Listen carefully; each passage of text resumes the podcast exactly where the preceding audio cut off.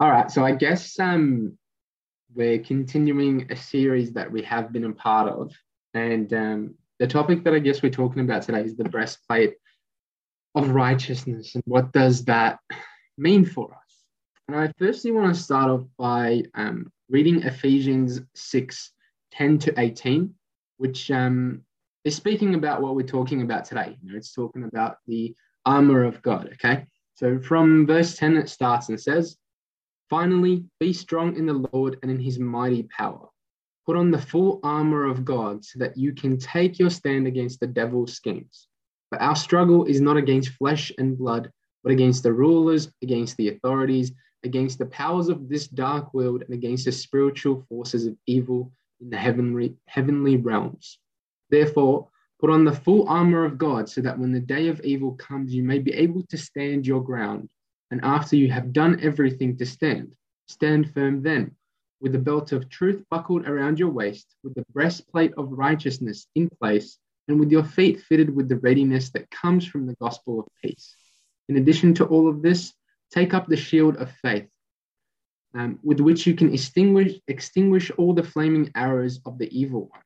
Take the helmet of salvation and the sword of the Spirit, which is the word of God, and pray in the Spirit on all occasions all kinds of prayers and requests. With this in mind, be alert and always keep on praying for all the Lord's people.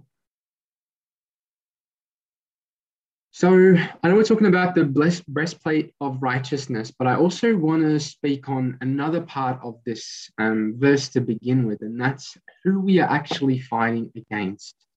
Um, and I think as Christians, we need to recognize that we live in a very dangerous world in a world that is not against flesh and blood, like this verse said, but against Satan and um, his followers. You know, there are all kinds of evil that is engraved in our everyday culture these days. In this world, we are very vulnerable without the full armor of God being on. We're not so vulnerable that we can lose our salvation, but we can certainly lose the battle for being useful for Christ on earth. John 10 29 says, My Father who has given them to me is greater than all, and no one is able to snatch them out of the Father's hand. If you belong to Christ, you cannot be snatched away by Satan, no matter how powerful Satan is or can be. Satan cannot overpower God, and yet we can fall into sin that makes us useless, it can make us joyless, and it can bring us under strong discipline as well. We will not lose the war. Ultimately, the war will not be lost, but we can lose battles along the journey, along the way. And I want to highlight verse 12 in, in that section where it says, For our struggle is not against flesh and blood, but against the rulers, the authorities, against the power of this dark world, and against the spiritual forces of the evil in this heavenly realm.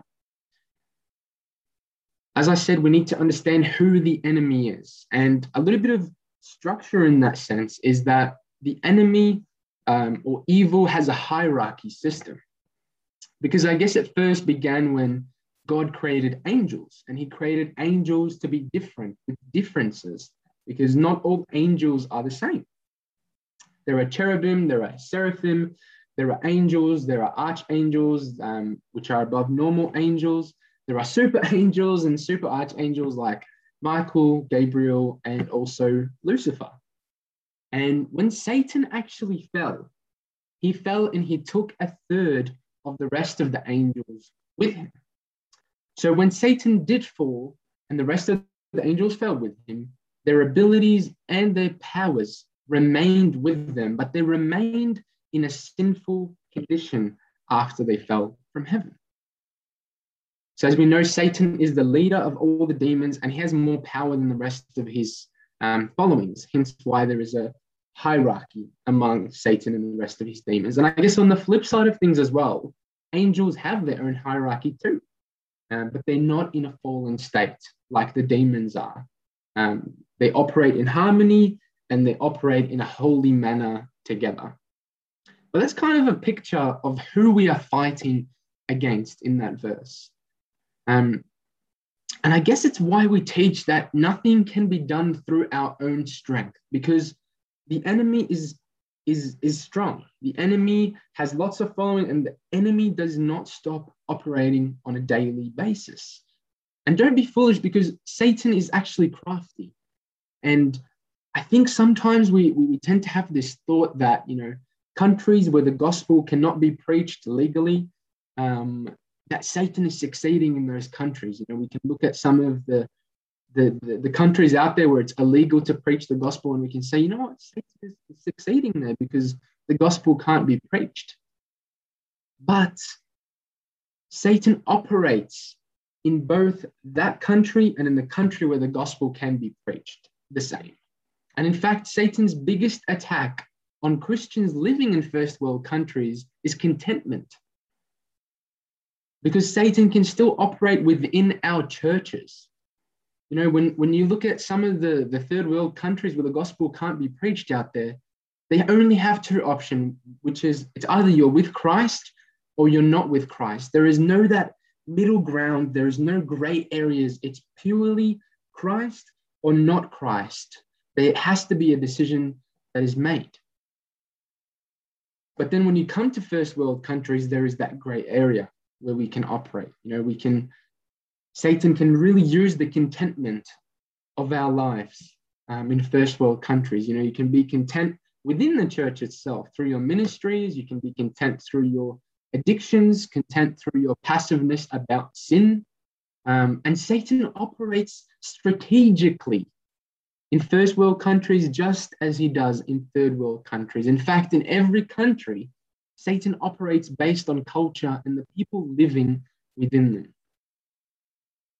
And if we bring it home, if we bring it really close, there is a strong attack on churches about how people feel, where we live in a society that is so based on what feels right to me, where right and wrong don't skew too far away from each other. And just because we live in a country that allows this freedom to believe whatever you want, that doesn't mean that Satan is not operating. He is. And this is why we must approach this topic with a, with a great deal of seriousness. Like in verse 11, it says, Put on the full armor of God, the full armor of God.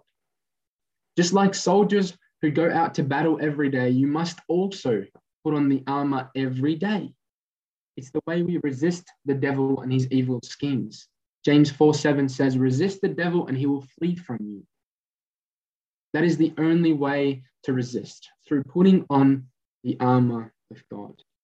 First Peter 1 13 to 16 says, Therefore, with minds that are alert and fully sober, set your hope on the grace to be brought to you when Jesus Christ is revealed at his coming. As obedient children, do not conform to the evil desires you had when you lived in ignorance, but just as he who called you is holy, so also be holy in all you do. For it is written, Be holy because I am holy. You see, we're called to be imitators of Christ, just like this verse told us to be holy, just like Christ is holy. And in the part in verse 14, it speaks about a change that occurs when you accept Jesus in your life. So the question is Is your life before and after you have accepted Jesus in your life different, or is it the same as it was? Also, it speaks about that there is a real reward eternally, which is earned for those who stand, for those who resist. The real usefulness belongs to those who stand and those who resist. I was um, listening to this sermon by John MacArthur, and he said this really interesting thing. He said, and I quote him now, he says, When I was a student many years ago, I was part of a small group of men who went out to preach. preach. There were five of us. At least three of them were better preachers than I was. But the three that were better preachers than I was didn't re didn't resist and in a terrible moral collapse went out of ministry many years ago. Are they Christians? Sure. Are they useful? No. And that's one thing that I want to ask for us tonight. You know, sure, are you Christian? Okay. But are you useful? Are you useful for the kingdom of God? What are you doing that is different from the rest of the world? If you look at other people in your life who are non Christians, is your life the same as theirs or is it different because it's supposed to be different? You can be a Christian, but are you useful for the kingdom? And I guess if we refer back to Ephesians, we can see that Paul is telling us that we have to be on the defense. But the reason that we are on the defense as Christian is because that we are always on the offense. And what do I mean by that? I mean, if you are living every day for yourself, then you are not in battle. But, you, but if you are engaged in assault, assaulting the kingdom of darkness, you're going to have to know how to defend because you will be attacked as you attack. The more effective your offense, the more necessary your defense is going to be. And Paul understood this exactly, which is why, as he was attacking the enemy daily, he found it impossible to only attack and not have a defense. So while the armor of God itself is defensive, the battle becomes difficult because we are on the attack. I'll explain to you a little bit about the, the Roman soldiers and what they wore when they were going to war. They wore something called a tunic, which is very similar to a dress. You have two um, armholes and you have a head hole that goes on. And over this tunic, um, they wore a belt or a sash. And they needed to tuck the tunic into the sash or tie a belt around their tunic.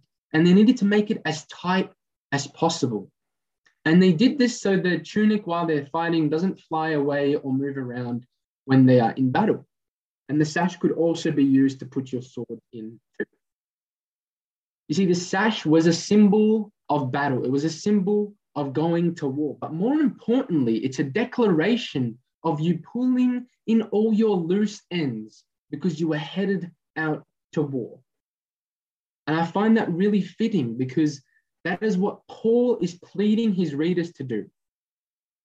We are never going to win the spiritual battle unless we are ready for it. And that begins by pulling your loose ends of your life in.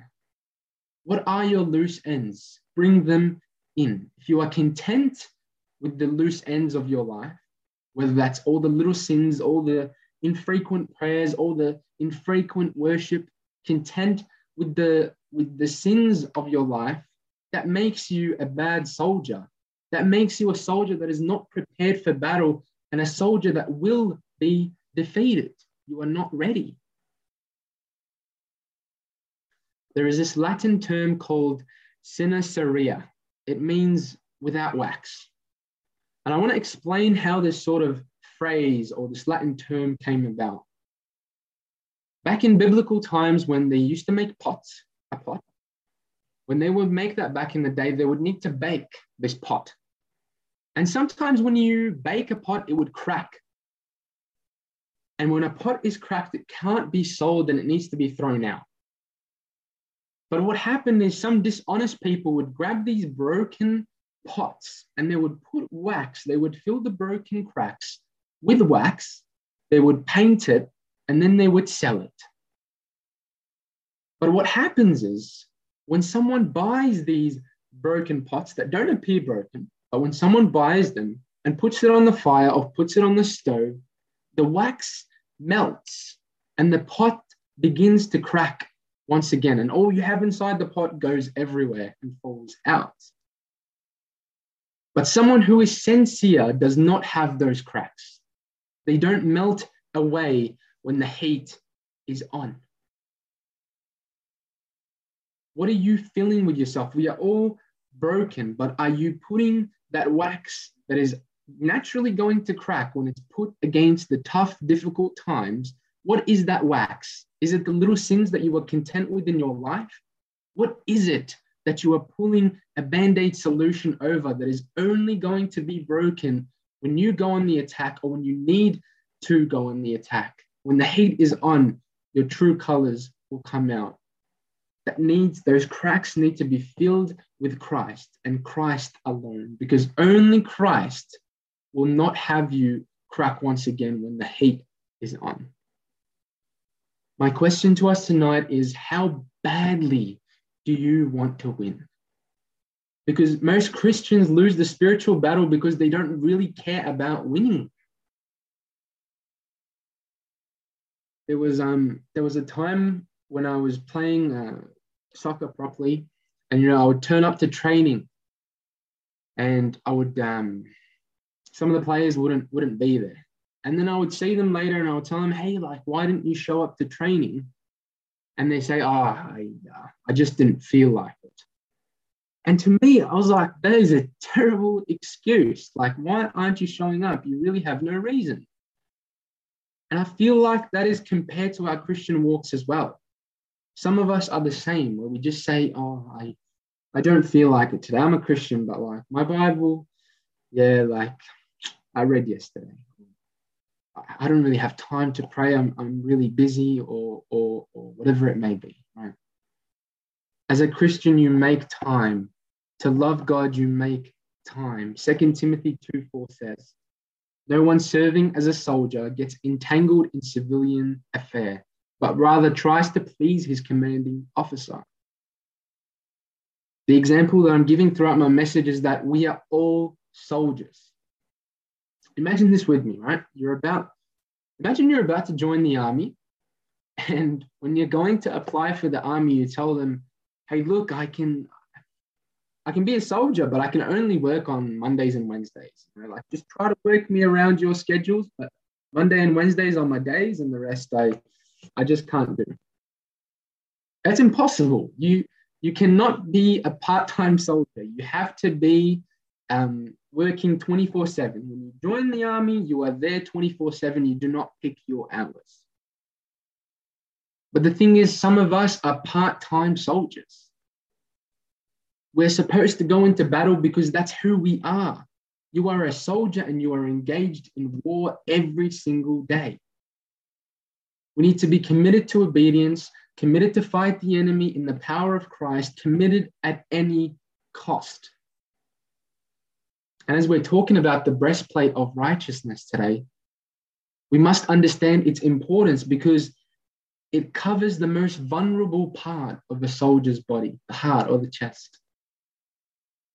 No soldier is able to go into battle without the breastplate of righteousness there. You can take a shot to the shoulder or to the to the arm or to the leg, but if you get hit in the chest, if you get hit in the heart, it's serious. And that breastplate rep is a representation of righteousness. It's in the name. It protects us from arrows, from spear, from swords, from the attacks of the evil one. But we are protected by righteousness in our most vital areas. But what I want us to understand also is that righteousness is not gained through, through self. It is a gift from God and from God alone. You can't make yourself righteous because righteousness means divine holiness. And as we know our Bible, there is no one holy but God.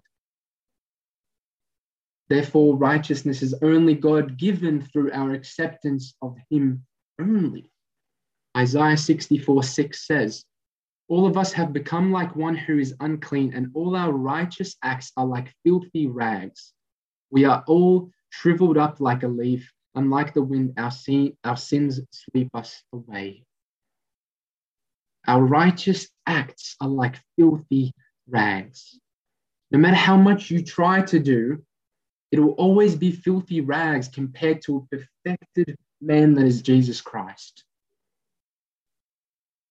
You are made righteous by the blood of Jesus Christ on the cross. And unless he's your author, you will never possess that righteousness. No amount of man made effort will result in righteousness. To be righteous is to be right with God. But we are also commanded to demonstrate righteous behavior. A heart that is right with God, you see, the breastplate of righteousness protects your heart, and a heart that is right with God results in a life that bears fruit. And, uh, and on the flip side, a common substitute for righteousness is self righteousness which is the opposite of what God desires. Self righteousness makes a list and checks them off. You know, you congratulate yourself uh, on how you compared with others. And the Pharisees in Jesus' day were masters of self righteousness. But in Matthew 23 27 to, to, to 28, Jesus had very harsh words for them, rightly. Woe to you, teachers of the law and Pharisees, you hypocrites! You are like whitewashed tombs, which look beautiful on the outside, but on the inside are full of the bones of the dead and everything unclean. In the same way, on the outside you appear to people as righteous, but on the but on the inside you are full of hypocrisy and wickedness. For us to pursue righteousness, it means we must recognize that we cannot please God in our sinful state. We turn from trying to justify ourselves by our good deeds and instead seek the mercy of God because it's not through us. Through biblical history, we see that in the Old Testament, men were declared righteous when they believed God and acted on it. And before the Holy Spirit, before the day of Pentecost, People pursued righteousness by keeping God's law, seeking holiness, and walking humbly with God. No one is justified by rule keeping, but by the faith that enables them to obey God. And likewise, today, we are justified by the faith that leads us to Jesus. Those who are in Christ continue seeking God in order to please Him, because again, it's not about you. When we come to faith in Christ, he gives us the Holy Spirit who empowers us to pursue righteousness for His own purpose. He commands us to walk in the Spirit. And walking in the Spirit means we live a lifestyle of total surrender to God.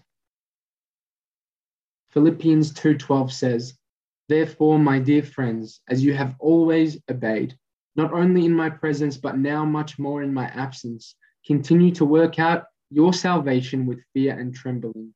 For it is God who works in you to will and to act in order to fulfill his good purposes. There needs to be a process of continued examination in our lives. Is your salvation evident in your everyday interactions? Because you are now responsible to work out your own salvation that has been given to you by Christ.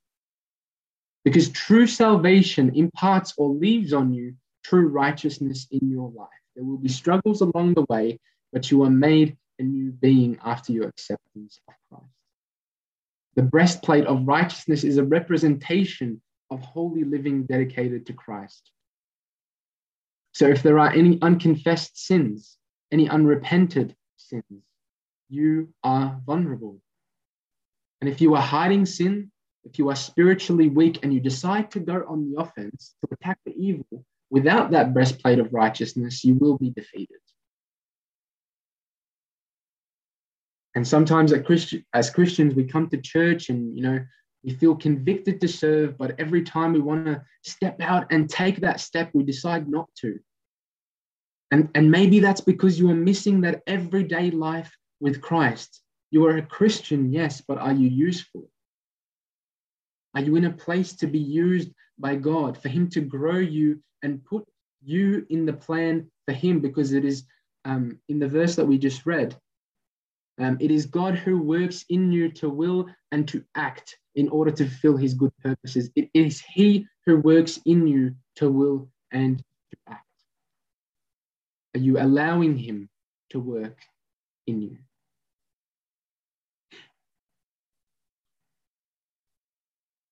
See, sometimes we can be really motivated and we can be really challenged to be on the offense, but you cannot attack without having a defense.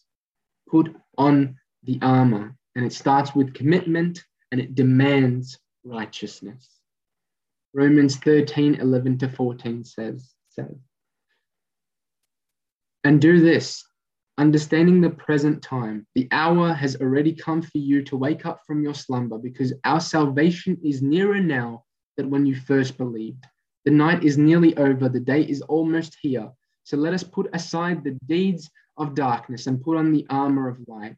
Let us behave decently as in the daytime, not in carousing and drunkenness, not in sexual immorality and debauchery, not in um, dissension and jealousy. Rather, clothe yourself with the Lord Jesus Christ and do not and do not think about how to gratify the desires of the flesh. It's time for us to wake up from our slumber. The day of Jesus' return is closer every single day. There is a war there for you to attack. You are supposed to be a part of that. You see, I think I think unconsciously we we sort of have this feeling that you know we understand that Jesus Christ is coming back and every day obviously is getting closer. But truly, if Jesus was to come back, by the way, this sermon is for me before it is for you. If Jesus was to come back, where are you going to be? Are you going to be satisfied with what you are doing for Christ in your life? Or are you living life based on what you want to do? Because by understanding God, you understand that this life doesn't belong to you. This life is not yours. This life is purely His and to, to satisfy God. And if you have a lack of understanding of who Christ is, that seems selfish to you from Christ's perspective. But if you understand who God is, you understand that He knows everything about you. He knitted you in your mother's womb, that He knows your life and how it's supposed to be. Are you dedicating yourself to Him to be useful or not? We need to be prepared. We need to be committed. You know, you may be excited about different things in your Christian walk. You want to study your Bible, you want to serve.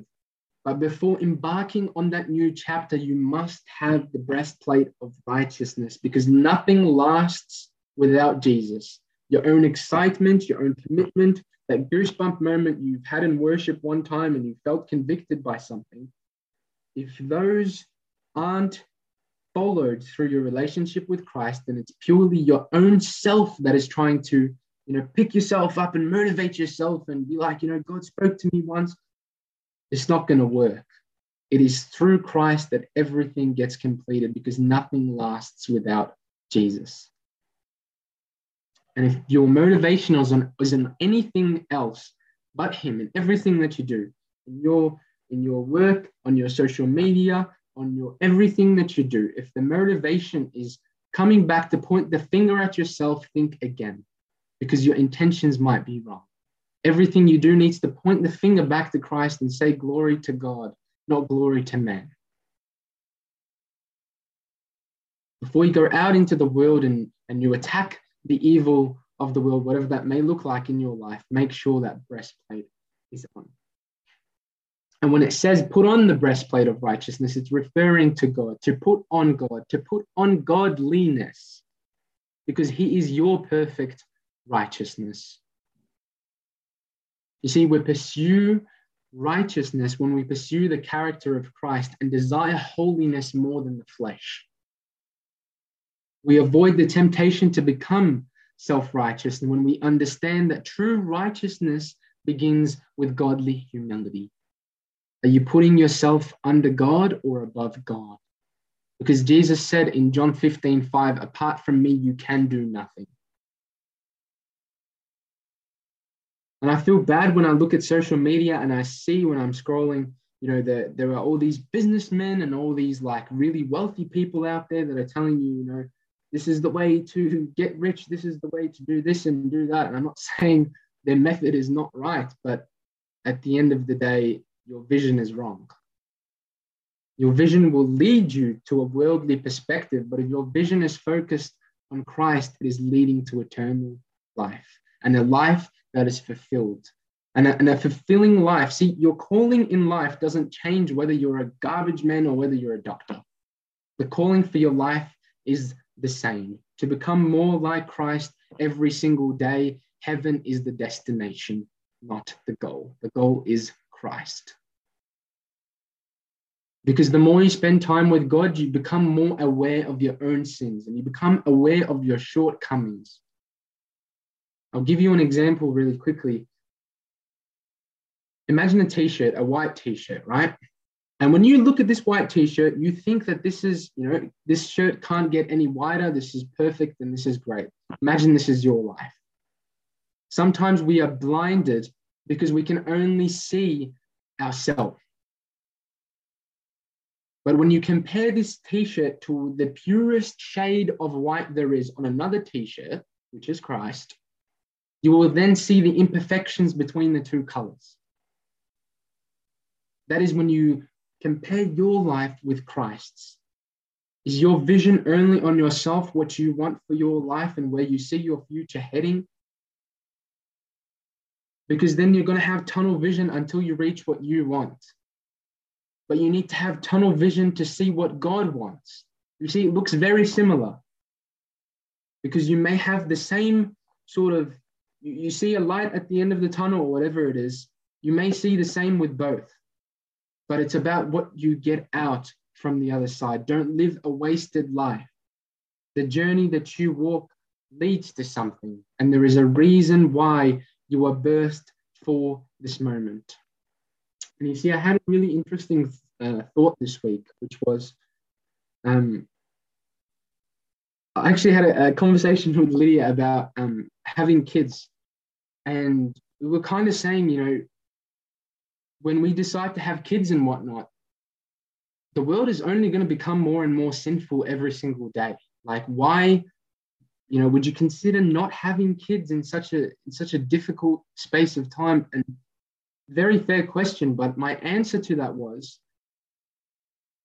God is the one who is the author of all things. And when he chooses to birth David, when he chooses to birth uh, Daniel, when he chooses to birth whoever, he chose you for a particular moment to do a particular thing. And if I say I'm not going to have a child when it is a commandment from God, if if he can provide one, a child for you, who am I to stop God's work in that child's life? Right? Because that child is going to be birthed into something that he or she needs to do in the world to bring glory to God. And by me saying no out of my own desires, not bringing that before God, but very logically making that decision, I'm stopping God's work on the earth through this child. And to bring it back, you are on this earth for a purpose. You are on this earth at this particular time because in this generation, there needs to be something that happens through the world that you live in. Whether that's the, the, the big the big view of the world or or your small world in your work in your um, uni in your whatever right?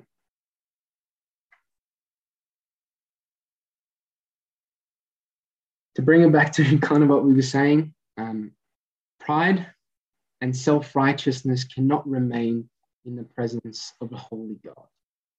And our understanding of god needs to shift away from him only only being a forgiving god but it needs to view him as perfection, as one who hates sin and desires for you to pursue righteousness through him.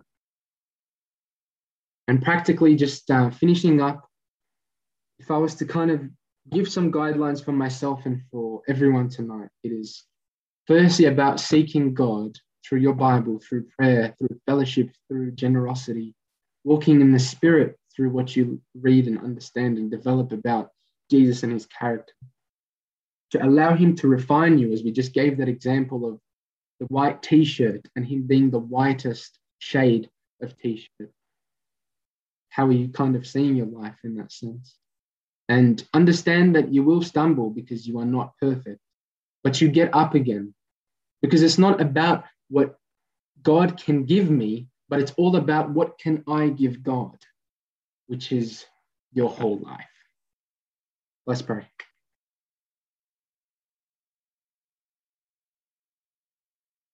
Father, we just want to thank you for this time that we just had, Lord. And um, we pray that we can walk with you on a daily basis, Lord, that we can pursue righteousness, that we can pursue holiness, Lord, and that we can walk with you every single day, Lord, that you refine us, Lord, that sometimes it's a difficult process, it's a process that hurts, and it's a process that um, requires everyday living with you to become more like Jesus, Lord. We just pray that you help us, Lord, that you um, let us be useful in the kingdom of heaven. We are born in this generation. We are born in the year we're born, in a time frame, Lord, to do something for your glory. You um, knitted us in our mother's womb before time, Lord, and you chose this specific moment for us to live. Lord. We just pray that you use us um, and that we would um, do everything that you call us to do, Lord. We thank you, Lord, for the time. We thank you that you are a good, holy, righteous God, Lord. Thank you for this time. In your name we pray. Amen.